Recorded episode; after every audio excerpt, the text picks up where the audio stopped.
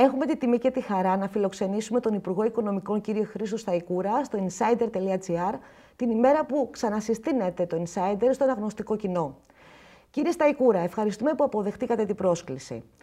Ε, Α ξεκινήσουμε με την επικαιρότητα. Ο Πρωθυπουργός ανακοίνωσε και εσείς εξειδικεύσατε την προηγούμενη εβδομάδα μόνιμες παρεμβάσεις για τη μείωση φόρων και εισφορών. Αξία, αν υπολογίζω καλά, άνω των 2 δισεκατομμυρίων ευρώ σε εύρος διετίας. Θα ήθελα να ρωτήσω, πότε θα είστε σε θέση να πείτε αν θα παγιοποιηθεί η μείωση των ασφαλιστικών εισφορών και αν ενδεχομένως μπορεί να επεκταθεί κατά κάποιο επιπλέον ποσοστό, για παράδειγμα 1%. Για καλά, καταρχήν να σε ευχαριστώ πολύ για την πρόσκληση. Θέλω να σας πω ότι ουσιαστικά με τα μέτρα που ανακοινώσαμε, πιάνουμε το νήμα από εκεί που το αφήσαμε λίγο πριν την υγειονομική κρίση. Επειδή πρέπει να υπάρχει μια συνέχεια στην άσκηση δημοσιονομικής πολιτικής. Η κυβέρνηση αυτή πιστεύει ότι η χώρα μπορεί βιώσιμα να αναπτυχθεί μέσα από στοχευμένες μειώσεις φόρων και ασφαλιστικών εισφορών. Αξιοποιήσαμε και αξιοποιούμε συνεπώς τον δημοσιονομικό χώρο, την δημοσιονομική ευελιξία, με υπευθυνότητα, χωρίς να οδηγούμε τη χώρα σε δημοσιονομικό εκτροχιασμό. Είχαμε μειώσει τον ένφια κατά μόνιμο τρόπο με 22%. Είχαμε μειώσει τις ασφαλιστικές εισφορές μόνιμα κατά 1%. Είχαμε μειώσει το φόρος επιχειρήσει από το 28% στο 24%. Είχαμε μειώσει τον εισαγωγικό φορολογικό συντελεστή από το 22% στο 9% για φυσικά πρόσωπα. Κατά μόνιμο τρόπο. Μέσα στην υγειονομική κρίση αναγκαστήκαμε να αλλάξουμε τις προτεραιότητες. Ακόμα όμως και μέσα στην υγειονομική κρίση, μειώσαμε φόρους. Μειώσαμε την προκαταβολή φόρου, μειώσαμε το ΦΠΑ για την εστίαση, για τις μεταφορές, μειώσαμε ασφαλιστικές φορές για το 2021, μειώσαμε, για την ακρίβεια αναστήλαμε την ειδική εισφορά αλληλεγγύης στον ιδιωτικό τομέα για το 2021. Και ερχόμαστε ουσιαστικά αυτές τις ημέρες να επεκτείνουμε μέτρα ή να μονιμοποιήσουμε.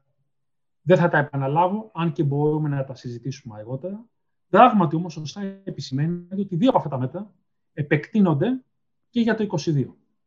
Δεν είπαμε μόνιμα μέτρα, γιατί θέλω να είμαι πάρα πολύ προσεκτικός. Πρέπει να δούμε τότε τον δημοσιονομικό χώρο, ώστε κατά αντιστοιχεία να επιδιώξουμε να μονιμοποιήσουμε και αυτά τα μέτρα θα ήταν πολύ ανεύθυνο από δικής μου πλευράς να εισηγηθώ κάτι για τα επόμενα χρόνια όταν δεν θα ξέρουμε με βεβαιότητα ότι έχουμε τον δημοσιονομικό χώρο. Σήμερα όμως ξέρουμε ότι αυτός ο χώρος υπάρχει για το 2022, γι' αυτό και τα υλοποιήσαμε. Αποδεικνύουμε δε ότι τηρούμε τις δεσμεύσεις μας και τις προεκλογικές και τις μετεκλογικές. Αισιοδοξώ συνεπώς ότι το 2022 θα μπορέσουμε να μονιμοποιήσουμε κάποιους από αυτούς τους φόρους που δεν μονιμοποιήσαμε αυτές τις ημέρες ή και κάποιους άλλους. Να υποθέσω πως το ενδεχόμενο μονιμοποίησης ισχύει και για την κατάργηση της εισφοράς αλληλεγγύης στον ιδιωτικό τομέα. Πιστεύετε ότι μπορείτε να σκεφτείτε το 2022 και μια επέκτασή του με πιο μόνιμο τρόπο από το 2023 και μετά στο δημόσιο και στους συνταξιούχους; Προφανώς θέλουμε να επεκτείνουμε το μέτρο και να το διευρύνουμε χρονικά δηλαδή και στον αριθμό των προσώπων που θα καλύψει, αλλά σήμερα είναι πολύ νωρίς να σας μιλήσω για το 2023. Σήμερα μπορέσαμε, όταν λέω σήμερα αυτές τις ημέρες, στη διαπραγμάτευση με τους θεσμούς, γιατί είμαι πάντα ειλικρινής, η χώρα είναι σε καθεστώς ενισχυμένης εποπτείας. Δεν λειτουργεί εν κενό. Από το καλοκαίρι του 2018 είναι σε καθεστώς ενισχυμένης εποπτείας. Διαπιστώθηκε ότι υπάρχει ο δημοσιονομικός χώρος για να επεκτείνουμε σημαντικά μέτρα βοήθειας προς την κοινωνία και για το 2022. Όταν έρθει η ώρα, θα μιλήσουμε και για το 2023. Υποθέτω πως η συζήτηση για το δημοσιονομικό χώρο που θα υπάρχει μετά το 2022 έχει σχέση με το πώς θα διαμορφωθούν τα πρωτογενή πλεονάσματα στη συνέχεια. Έχετε ένα πολύ δύσκολο έργο να οριστικοποιήσετε και το νέο πρόγραμμα σταθερότητας, το οποίο, αν δεν απατώμε, φτάνει έως το 2024. Άρα θα πρέπει να δηλώσετε τη θέση σας για πρωτογενή πλεονάσματα τα επόμενα χρόνια. Ε, πιστεύετε ή θα εγγράψετε σε αυτό το κείμενο ότι θα επιστρέψουμε σε πρωτογενή πλεονάσματα στις τάξεις του 3%, του 2,5%, του 2,2% ή μπορούμε να πετύχουμε κάποιο χαμηλότερο στόχο; Το ΙΟΒΕ, για παράδειγμα, μιλάει για πρωτογενή πλεονάσματα στο 1%. Ποια κατά πρέπει να γυρίσουμε από το 2022 στη δημοσιονομική σταθερότητα. Όχι μόνο η Ελλάδα και όλα τα κράτη-μέλη της Ευρωπαϊκής Ένωσης. Άρα, χρειάζεται να επιστρέψει και στην Ελλάδα η δημοσιονομική ισορροπία. Πώς όμως αυτή θα επιτευχθεί, θα επιτευχθεί μέσα από την ανάταξη και την ανάκαμψη οικονομίας. Τα μέτρα που πριν από λίγο συζητήσαμε περιλαμβάνονται σε αυτά και μέσα από την ισορροή πόρων και από το Ταμείο Ανάκαμψης και από, τη νέα, και από το ΕΣΠΑ της νέας προγραμματικής περίοδου. Αυτά όλα θα φέρουν γρήγορη, βιώσιμη ανάκαμψη και ανάταξη της οικονομίας, άρα περισσότερα δημόσια έσοδα και σταδιακά, όταν με ασφάλεια επανεκκινήσει η οικονομία, την απόσυρση των μέτρων στήριξης. Άρα μείωση δαπανών, όπως θα γίνει σε όλη την Ευρώπη. Όχι σήμερα, όχι αύριο το πρωί, αλλά όταν βεβαιωθούμε ότι υπάρχει σταθεροποίηση στην οικονομία.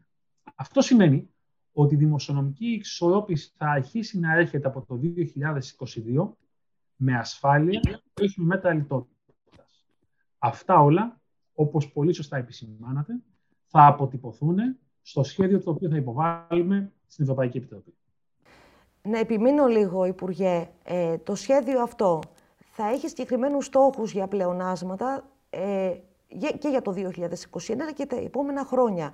Μέχρι πού θα φτάσουν, μέχρι ποιο ύψος θα φτάσουν τα πρωτογενή πλεονάσματα τα επόμενα χρόνια στη χώρα; Δεν θα ήθελα να προειδεάσω για το κείμενο. Δεν θα χρησιμοποιούσα τη λέξη στόχος με την έννοια ότι δεν έχει τεθεί ούτε από τους θεσμούς αυτή τη στιγμή που μιλάμε ζήτημα συγκεκριμένων στόχων. Ξέρετε πάρα πολύ καλά ότι τον Μάιο σε επίπεδο Υπουργών Οικονομικών της Ευρωζώνης θα συζητήσουμε για το δημοσιονομικό πλαίσιο το 2022, επανεκτιμώντας την κατάσταση όπως διαμορφώνεται στο υγειονομικό πεδίο για το 2021. Οι σημερινές εκτιμήσεις είναι ότι θα υπάρχει μια δημοσιονομική ευελιξία και το 2022. Και σας θυμίζω ότι η πρόταση Ευρωπαϊκής Επιτροπής είναι να εξακολουθήσει να υπάρχει δημοσιονομική ευελιξία και το 2022, σταδιακή δημοσιονομική προσαρμογή και αξιολόγηση της κατάστασης στο κάθε κράτος μέλος για το 2023. Συνεπώς, αυτή τη στιγμή θα απέφευγα να χρησιμοποιήσω τον όρο στόχος, δημοσιονομικός στόχος, αλλά ναι, πράγματι, το κείμενο το οποίο θα δείτε έχει μια δημοσιονομική προσαρμογή. Δημοσιονομική προσαρμογή όμως που γίνεται με τον τρόπο που σας είπα και είναι απολύτως βιώσιμη. Χωρίς να παίρνει πίσω τα μέτρα τα οποία έχουμε πάρει στο φορολογικό κομμάτι. Στο πεδίο της ανάπτυξης, ε, προημερών είχατε αναφερθεί σε ένα αριθμό της τάξης του 4% για φέτος. Πιστεύετε ότι, θα, ότι ισχύει, συνεχίζει και ισχύει αυτή η εκτίμηση και ότι το 2022, λόγω και των πόρων του Ταμείου Ανάκαμψης, μπορούμε να φτάσουμε πιο ψηλά και έως ποιο ποσοστό; Εκτιμώ, κρίνοντας και από το 2020, ότι η αβεβαιότητα είναι πολύ μεγάλη και για το 2021 αν καθίσουμε και συζητήσουμε τώρα, δεν έχουμε ακριβή εικόνα, όχι μόνο στην Ελλάδα, πουθενά για το πώς θα πάει ο τουρισμός. Ενδεικτικά, αλλά εξαιρετικά σημαντικά για την ελληνική οικονομία, γνωρίζοντας την επίδραση του τουρισμού. Άρα θα ήταν πολύ παρακινδυνευμένο αυτή τη στιγμή να σας πω ακριβή ποσοστά ανάπτυξης, οικονομικής μεγέθυνσης για την ακρίβεια, όμως θα είναι περίπου σε αυτή την τάξη μεγέθου. Βλέπετε ότι πολλοί οίκοι κάνουν εκτιμήσεις μέσα σε μια έντονη αβεβαιότητα και για την ελληνική οικονομία. Έχω δει εκτιμήσεις τραπέζης Ελλάδος για πάνω από 4%. Έχω αυτό που λέγεται το consensus αγοράς, το οποίο είναι περίπου για 3,5%. Κάπου εκεί κοντά θα είναι και οι εκτιμήσεις του Υπουργείου Οικονομικών. Άρα ανάμεσα στο 3,5% και στο 4%. Περισσότερο από 3,5% αλλά κάπου εκεί με τα σημερινά δεδομένα. Και προφανώς θα είναι υψηλότερες το 2022. Θα υπάρχει κάποια επιτάχυνση. Και το 2022 εκτιμάται ότι θα είναι πολύ υψηλότερο από το 2021. Μπορεί να φτάσει κοντά στο 6% δηλαδή, Υπουργέ; Με λίγα λόγια, εκτιμούμε ότι σε λιγότερο από διετία θα υπερκαλύψουμε την εκτίμηση για ύφεση του 2020 όπως έχει αποτυπωθεί από τα προσωρινά στοιχεία της Ελιστάτ. Άρα, προβλέπουμε, εκτιμούμε, και όχι μόνο εμείς, παγκοσμίως για την Ελλάδα. Μια σημαντική κάλυψη της πολύ μεγάλης ζημιάς που υπέστη την ελληνική οικονομία το 2020, η οποία θα είναι πολύ πιο έντονη, πολύ πιο μεγάλη, πολύ πιο ισχυρή το 2022. Και για έναν ακόμα λόγο. Έχουμε δύο θετικά στοιχεία εκτός των άλλων. Έχουμε τη βιομηχανική παραγωγή, η οποία φαίνεται να αντέχει. Έχουμε όμως δύο πολύ μεγάλα μεγέθη. Το ένα μέγεθος είναι οι τραπεζικές καταθέσεις έχουν αυξηθεί περίπου κατά 20 δισεκατομμύρια ευρώ σε ένα χρόνο. Εκτιμούμε ότι μόλις επέλθει μια ισορροπία στην ψυχολογία της κοινωνίας, ένα κομμάτι αυτού θα καταναλωθεί. Άρα θα υπάρχει ενίσχυση από την πλευρά της ζήτησης φέτος. Αυτή θα αποτυπωθεί φέτος. Το Ταμείο Ανάκαμψης εκτιμούμε ότι θα αρχίσουν να εισραίουν πόροι από το δεύτερο εξάμεινο του 2021. Πόσοι, περίπου 4 δισεκατομμύρια ευρώ. Αυτό θα βοηθήσει τι, την πλευρά της προσφοράς. Ξέρετε ότι στην πλευρά της προσφοράς συνήθως υπάρχει μια χρονική απόκληση μεταξύ της εκροής πόρων και της αποτύπωσης αυτής της εκροής πόρων στους ρυθμούς οικονομικής μεγέθυνσης. Άρα αυτή η αποτύπωση θα επηρεάσει το αποτέλεσμα το φετινό, αλλά πολύ περισσότερο το αποτέλεσμα της επόμενης χρονιάς, όπως και η αξιοποίηση των πόρων του ΕΣΠΑ που θα, ουσιαστικά θα κινητοποιηθεί από το τέλος του έτους το ΕΣΠΑ, γιατί πάντα έχει μια χρονική απόκληση στο καλύτερο σενάριο, έτσι. Ε... Ακριβώς. Απλά για το Ταμείο Ανάκαμψης μπορώ να σας πω ότι τα πρώτα έργα, τα οποία εκτιμούμε ότι μπορούν να τρέξουν, είναι το ψηφιακό μέρισμα, όπως ξέρετε, με δωρεάν τάμπλετ και λάπτοπ στους μαθητές, ένα κόστος περίπου της τάξης των 130 εκατομμυρίων ευρώ. Είναι το εξοικονομώ για επιχειρήσεις, περίπου 250 εκατομμύρια, για τα νοικοκυριά, περίπου 500 εκατομμύρια από το Σεπτέμβριο του 2021. Είναι προγράμματα κατάρτισης του Υπουργείου Εργασίας και του ΑΕΔ, περίπου 400 εκατομμύρια ευρώ, και είναι η δανειοδότηση επιχειρήσεων για επενδύσεις στο πλαίσιο της ψηφιακής και πράσινης μετάβασης, ένα κόστος που εκτιμάται ότι θα μπορούσε να προσεγγίσει και το 1 δισεκατομμύριο ευρώ το 2021. Για να διευκρινίσουμε, μιλάμε πάντα για επιδοτήσεις και όχι για το σκέλος των δανείων σε αυτά τα προγράμματα που μας λέτε ότι θα τρέξουν πρώτα από το Ταμείο Ανάκαμψης. Το μεγαλύτερο κομμάτι είναι επιχορηγήσει, αλλά μίλησα κάποια στιγμή και για δανειοδοτήσεις. Ε, όσον αφορά, είπατε, στο εξοικονομώ για τις επιχειρήσεις που, όπως μας είπατε, θα τρέξει γρήγορα και ενδιαφέρει τον επιχειρηματικό κόσμο. Η, η, η, η εκτίμησή μας είναι για το Σεπτέμβριο. Μαζί με το εξοικονομώ, λοιπόν, το εξοικονομώ για τους πολίτες. Παρακαλώ. Ναι, ακριβώς. Μέσα στην εβδομάδα θα πρέπει να το καταθέσει το ελληνικό σχέδιο στην ε, Ευρωπαϊκή Επιτροπή και μάλιστα θα είμαστε ένα από τα πρώτα σχέδια τα οποία θα κατατεθούν. Πότε πιστεύετε ότι θα έχετε ε, την προκαταβολή του 13% των επιδοτήσεων και των δανείων. Είπατε το δεύτερο, αρχές δεύτερου εξαμήνου. Αυτό σημαίνει το καλοκαίρι, το Σεπτέμβριο και αν μια καθυστέρηση επηρεάζει ταμιακά την Ελλάδα ή όχι; Στο πρώτο κομμάτι επιβεβαιώνω ότι ολοκληρώνουμε τη διαδικασία με τους θεσμούς και επιβεβαιώνω, όπως αποτυπώθηκε και στο τελευταίο Eurogroup και ECOFIN από τα αρμόδια ευρωπαϊκά όργανα, ότι η Ελλάδα θα είναι μεταξύ των πρώτων χωρών που θα εγκριθεί το τελικό σχέδιο του Ταμείου Ανάκαμψης. Αυτό σημαίνει ότι υπάρχει υψηλός βαθμός οριμότητας και σοβαρότητας στην κατάρτιση των σχετικών προγραμμάτων.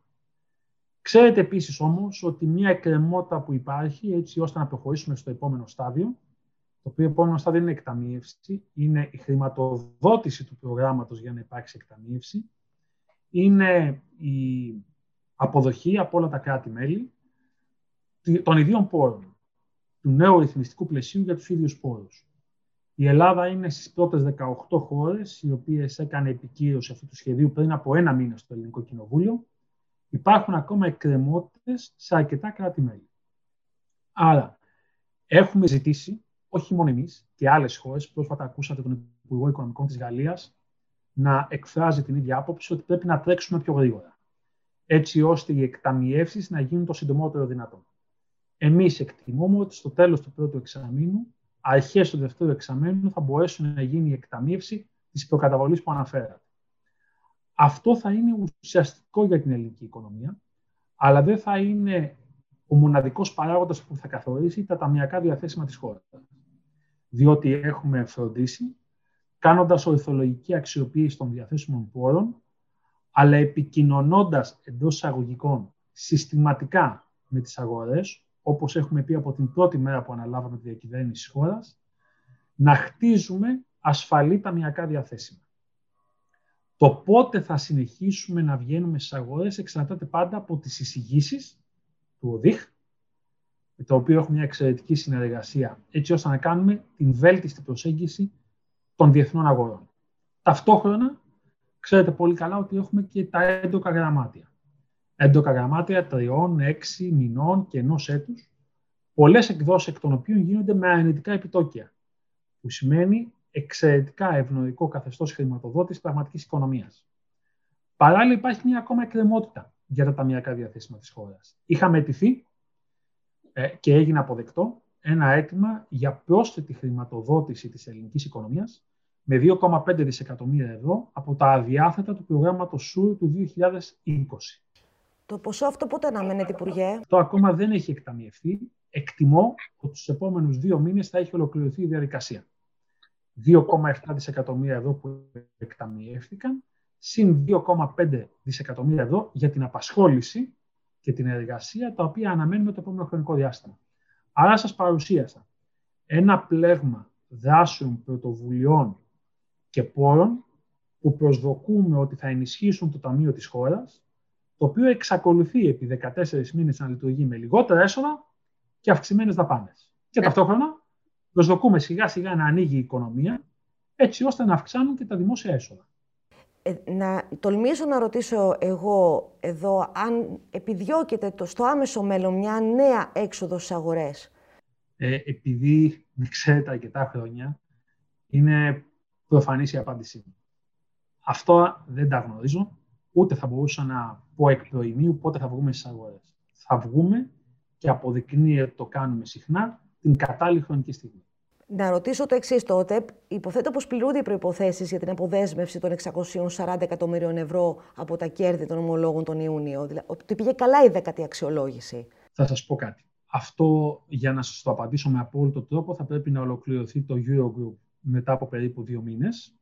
Δεν είμαστε ακόμα εκεί, αλλά ναι, με βάση τις συζητήσεις που έγιναν με τους θεσμούς. Όπως αποτυπώθηκε και στις ανακοινώσεις που έγιναν από την ελληνική κυβέρνηση για τα μέτρα στήριξης οικονομίας ήταν εξαιρετικές.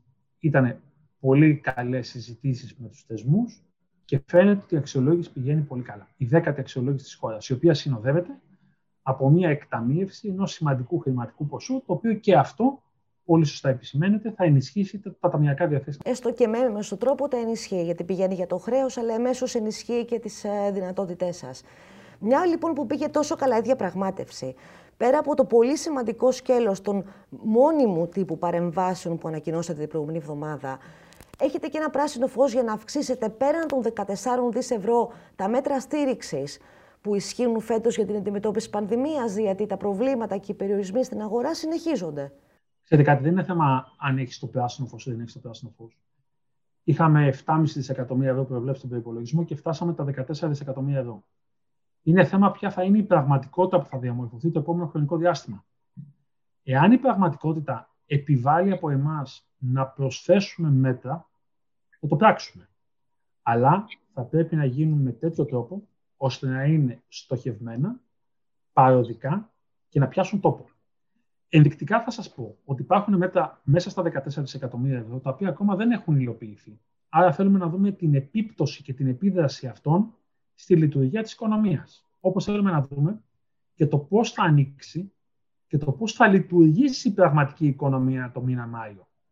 Δηλαδή θα ανοίξει η εστίαση. Η εστίαση θα ανοίξει με δυσκολίες ή θα ανοίξει με σχετική άνεση που ο κόσμος, επειδή έχει πιεστεί, με ασφάλεια θα βγει και θα στηρίξει την εστίαση. Αυτό είναι ιδιαίτερα σημαντικό.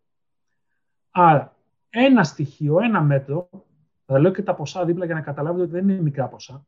Ένα μέτρο είναι το πρόγραμμα των παγίων δαπανών. 500 εκατομμύρια ευρώ. Εκτιμούμε ότι θα τρέξει το μήνα Μάιο. 500. Δεύτερο πρόγραμμα είναι το πρόγραμμα Γέφυρα. Για φυσικά και νομικά πρόσωπα. Συνολικά 600 εκατομμύρια ευρώ, 630 εκατομμύρια ευρώ το υπολογισμό, μέχρι σήμερα έχουν εκταμιευθεί μόλις 100 εκατομμύρια για φυσικά πρόσωπα. Έχω μια επικαιροποιημένη κατάσταση εδώ έχουν υποβληθεί 14.036 αιτήσεις στο πρόγραμμα Γέφυρα 2 για τις επιχειρήσεις, εκ των οποίων, οριστικές, ε, εκ των οποίων 8.216 από πολύ μικρές επιχειρήσεις. Αυτό σημαίνει ότι το κράτος θα πληρώσει τη δόση αυτού του πολίτη, αυτής της μικρής επιχείρησης, για τους επόμενους 8 μήνες. Αυτό ακόμα δεν έχει τρέξει. Στα 500 εκατομμύρια συνεπώς προσθέστε 600. Κοντά σε αυτό το πρόγραμμα υπάρχει η επιστρεπτέα 7, η οποία τρέχει τη Μεγάλη Εβδομάδα. Άρα προσθέστε άλλο ένα δις. Υπάρχει το πρόγραμμα με επισπεύδοντα Υπουργείο το Υπουργείο Ανάπτυξης, ειδικά για την εστίαση, προσθέστε περίπου 300 εκατομμύρια. Υπάρχουν ούτως ή άλλως τα προγράμματα μέσω του τραπεζικού συστήματος. Και πιθανόν και κάποια άλλα προγράμματα τα οποία θα δείτε να εξεδιπλώνονται το επόμενο χρονικό διάστημα. Ενδεικτικά μέσω περιφερειών, αρκετοί πόροι που ήταν ένα πρόγραμμα με το Υπουργείο Ανάπτυξης ακόμα δεν έχουν πάει στην πραγματική οικονομία. Περίπου 800 εκατομμύρια είναι αυτό. Και αν δεν με πατάει μνήμη, γύρω στα 800 εκατομμύρια ευρώ. Άρα αυτά όλα αφήσουν σε ένα σεβαστό ποσό, το οποίο θα πάει στην πραγματική οικονομία την ώρα που ανοίγει η πραγματική οικονομία. Σε αυτά υπάρχουν προγράμματα τα οποία θα δούμε πώς θα επεκταθούν, όπως είναι η αποζημίωση ειδικού σκοπού και το συνεργασία, όπως είναι τα ενίκια. Θα δούμε τι θα γίνει το επόμενο χρονικό διάστημα. Άρα, με λίγα λόγια για να το μαζέψω. Ήρθα και σας είπα ένα πλέγμα μέτρων τα οποία μπορεί να έχουν ανακοινωθεί, αλλά δεν έχουν υλοποιηθεί ακόμα. Αυτά θα στηρίξουν την οικονομία το επόμενο χρονικό διάστημα. Αν δούμε ότι η κατάσταση δεν πάει με βάση το βασικό σενάριο σταδιακής λειτουργίας και επαναφοράς της κανονικότητας και υπάρξουν πρόσθετες δυσκολίες, δεν θα διστάσουμε, όπως έχουμε αποδείξει μέχρι σήμερα, να πάρουμε τα κατάλληλα στοχευμένα μέτρα. Σήμερα όμως δεν μπορώ να προσθέσω ούτε ένα μέτρο σε σχέση με αυτά που ήδη γνωρίζετε και πρόσφατα ανακοινώθηκαν.